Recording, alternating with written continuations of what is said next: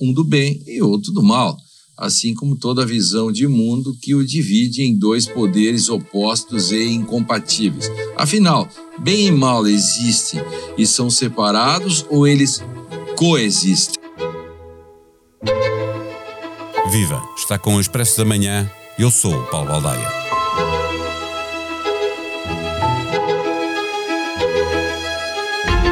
Feito o funeral de Otelo Saraiva de Carvalho e a discussão sobre os seus feitos e os seus defeitos, é tempo de olhar para a forma como se produziu essa discussão no manicaísmo que tomou conta de uma parte significativa das nossas conversas como se as pessoas tivessem sido empurradas para lados opostos e se tivesse tornado impossível encontrar pontos de convergência. Foi sempre assim e as redes sociais é que nos dão uma falsa sensação de agravamento de escavar trincheiras? Ou estamos hoje menos disponíveis para perceber o outro e mais interessados em ouvir os da nossa tribo, os que dizem sempre o que queremos ouvir? O comentário moderado perdeu valor, a emoção roubou espaço à racionalidade para este episódio, convidamos dois comentadores cuja principal ocupação é dar aulas na universidade. Raquel Vaz Pinto, doutorada em Ciência Política, investigadora do Instituto Português de Relações Internacionais e professora na Faculdade de Ciências Sociais e Humanas. Pedro Adão e Silva, licenciado em Sociologia e doutorado em Ciências Sociais e Políticas, professor no ISCTE. O Expresso da Manhã tem o patrocínio do BPI.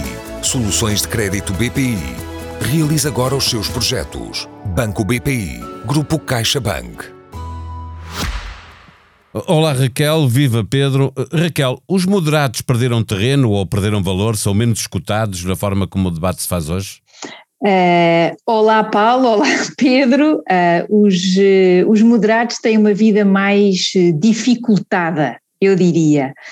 Um, e temos eh, muitos exemplos dessa, dessa vida mais dificultada, seja na sua expressão, seja na, nesta convivência entre os vários lados, muitas vezes, aliás, uh, descritos como uh, trincheiras, barricadas, toda uma linguagem às vezes muito forte, uh, mas sem dúvida que ser moderado já não é o que era.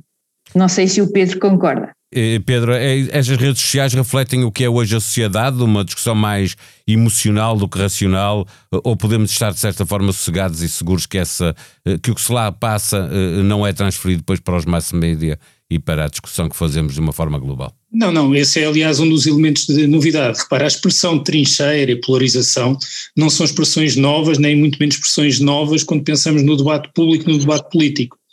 o que há é que um regressar às trincheiras e à polarização. Mas um regressar eh, que não é exatamente regressar ao lugar onde já estivemos, ao lugar das trincheiras. Tem elementos de continuidade, de revisitação, mas tem também elementos de novidade. E certamente eh, o papel das redes sociais eh, e o modo como polarizam o debate e, e, e, no fundo, potenciam o, o lado mais emocional, mais simplificador e redutor do debate público, é um desses elementos de novidade. Mas não é nem o único elemento de novidade, nem o aspecto talvez mais marcante deste regresso da polarização e do entrincheiramento eh, no debate público. E então qual é eh, eh, o, que, o que é que mais significativamente marca o debate público? Eu, eu repare, isto não é uma tendência portuguesa. Certo, e talvez não, não é mesmo. Não, isso e até provavelmente o debate público em Portugal é menos polarizado e entrincheirado do que acontece em muitas outras democracias.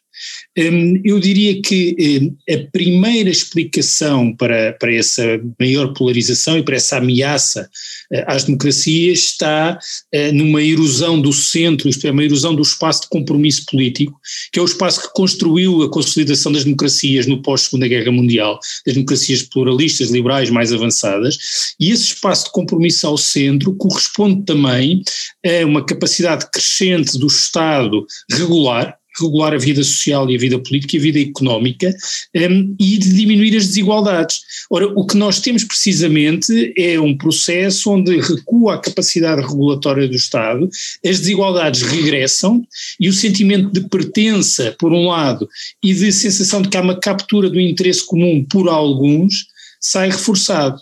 Isso explica o essencial da polarização. Depois, as redes sociais ajudam, ajudam à festa, mas não, na polarização não nasce nas redes sociais, não. elas são um espelho da polarização. Eh, Raquel, há um certo manicaísmo na forma como debatemos as grandes questões, a partir de um certo momento, como estava a referir o Pedro, eh, eh, quando deixou de, de haver, o compromisso deixou de ser visto como uma virtude. Esse, esse, esse manicaísmo, um, eu penso que ele existe, embora, como o Pedro estava a destacar, uh, há outras sociedades uh, nas quais esse manicaísmo é, é, vivido de uma forma muito mais extrema. Assim, de repente, uh, o exemplo norte-americano é sem dúvida o exemplo mais, eu diria, flagrante nessa matéria. Um, mesmo esta ideia da própria, outra, outra palavra que também podemos aqui associar muito para além desta ideia da polarização, a ideia da, das tribos, não é? Ou seja, de estarmos uh, virados uh, de costas, estamos de costas voltadas uns para os outros, Uh, e esse, esse ponto, tudo é discórdia, tudo é motivo de, mesmo aqueles elementos que nós considerávamos que estariam para além da discórdia e deixam de estar.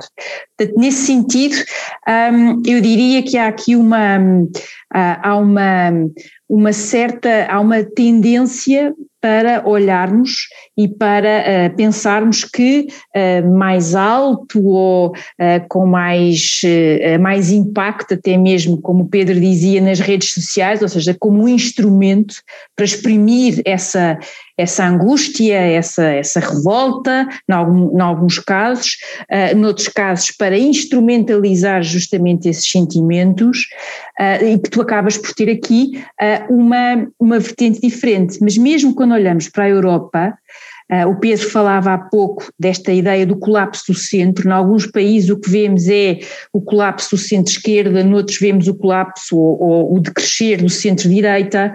Uh, esse, esse ponto é um mas, ponto importante. Já agora, só, só para, desculpa interromper, mas há uma coisa que vemos em todos os países, é quando somamos os votos dos partidos que tradicionalmente, desde o pós-guerra, alternaram no poder, seja do centro-direita ou do centro-esquerda, uhum nos países mais de centro-direita, noutros mais de centro-esquerda, mas alguma alternância houve.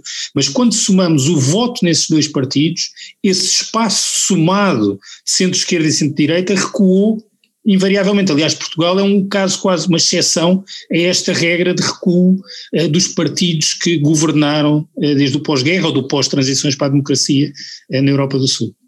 Concordo, e isso também te abre aqui uh, o, o, espaço para uh, uh, ou, ou, as franjas ou outros partidos que surgem e que também utilizam um, uh, instrumentos ou vão ao encontro dessas, uh, dessas angústias, dessa necessidade, muitas vezes, de respostas rápidas para problemas que são problemas, aliás, uh, muitas vezes difíceis e, e complexos. E esse, esse, ponto também é, é, é aqui importante. Temos que um, fazer aqui um esforço muito grande quando pensamos nas grandes questões de hoje, quando pensamos, por exemplo, na questão das alterações climáticas, questões questões ambientais uh, e outro tipo de questões igualmente importantes que implicam justamente um elemento quase de estratégia, não é? de pensarmos a médio e longo prazo. E há aqui quase uma, uma, há uma dificuldade tão grande entre o que é o imediatismo de tudo isto que estamos a falar e depois estas questões de fundo ah, que acabam também por ter aqui uma, uma grande dificuldade de resposta, não é? De uma resposta mais, mais concreta. Não sei se tu concordas, Pedro.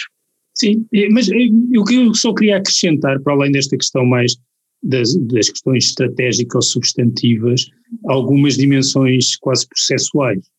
É, uma das transformações fundamentais que ajuda a explicar a polarização é o recuo das instituições de intermediação. As nossas sociedades pluralistas e democráticas assentaram em instituições de intermediação. Eh, seja os partidos e os sindicatos, pensando uhum. mais na representação política e social, mas as igrejas também e a comunicação social.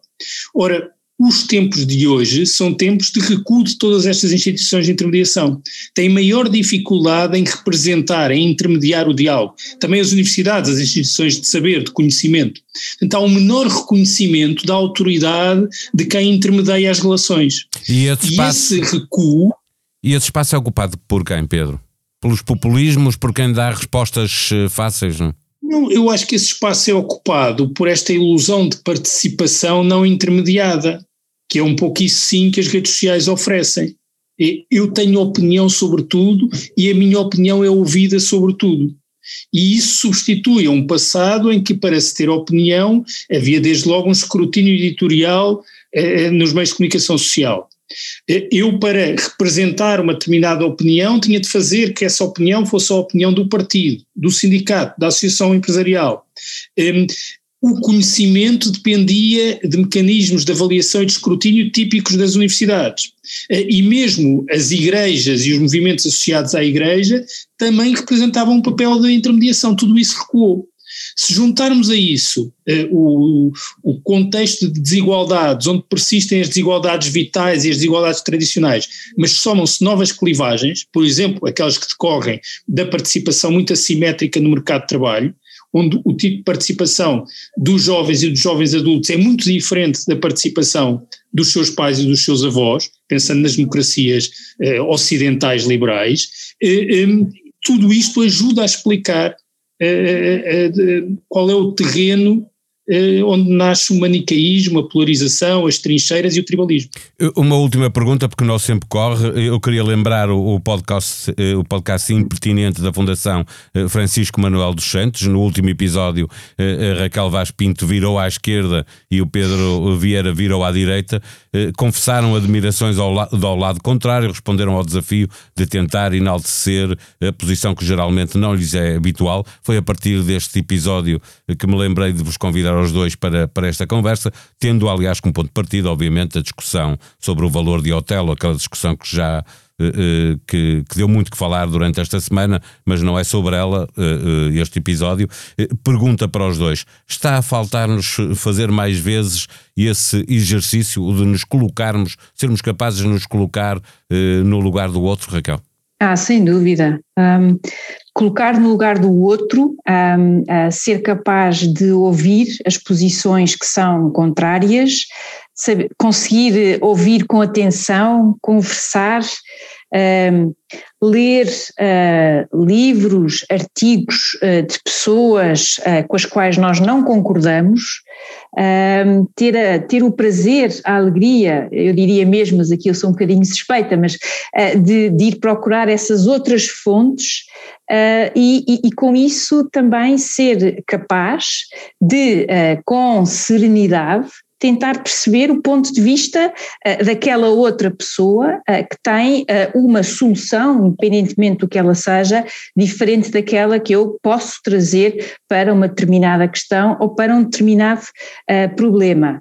Uh, e essa, esse, esse aspecto, nós no podcast, nós uh, usamos muito uh, um pequeno grande livro, que é o livro do Rui Tavares, Esquerda e Direita, que fa faz no fundo esta, a importância desta conversa e, e, eu não posso, não posso enfatizar mais. é mesmo preciso, e, e nós no nosso dia-a-dia temos que, por vezes, fazer um esforço no meio de uma torrente de informação que todos nós recebemos, eh, de tentar eh, eh, não ler, ler outros, procurar outras fontes, não é só o contraditório, é procurar mesmo compreendê-las. É, por exemplo, no meu caso, ler, sei lá, Karl Marx, agora ando a ler muito Lenin por causa da China, um, ler também Gramsci e tantas outras referências que são intelectualmente incontornáveis. Portanto, nesse sentido, uh, uh, respondo, respondo-te assim. Pedro? Eu, eu, eu, acrescentava aquilo que, que a Raquel disse, com, com, com, com o qual concordo em absoluto, é, que um dos motivos para alguma erosão eh, da força das democracias eh, pluralistas é um excesso liberal, e esse excesso liberal é a ideia de que eh, nas sociedades liberais a moral é o resultado agregado de escolhas individuais. Eu acho que não é, e é preciso uma ideia de virtude, uma ideia de bem comum. E essa ideia de bem comum implica, se calhar, recuperar uma das virtudes nas quais se baseou as democracias liberais ocidentais e por vezes esquecida que é a compaixão. E a compaixão tem exatamente a ver com essa capacidade de sofrer com os outros ou no lugar dos outros. E porventura, se calhar, precisamos de voltar a discutir essa necessidade de uma ideia de bem comum partilhado, uma virtude comum, e que as escolhas morais não são apenas o resultado agregado de escolhas individuais, mesmo que movidas por uma moralidade necessariamente própria e singular. Uhum.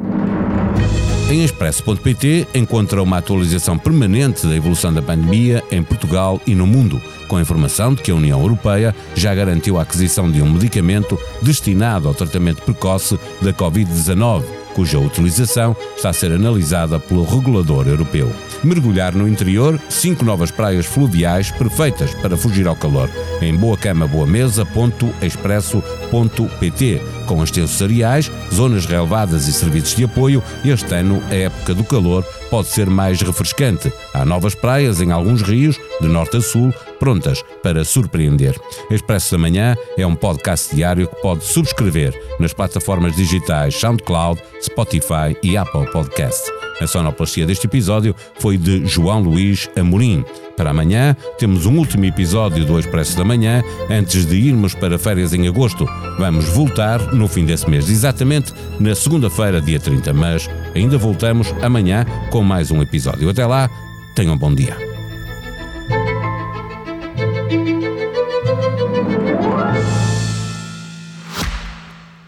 O Expresso da Manhã tem o patrocínio do BPI. Soluções de crédito BPI. Realize agora os seus projetos. Banco BPI. Grupo CaixaBank.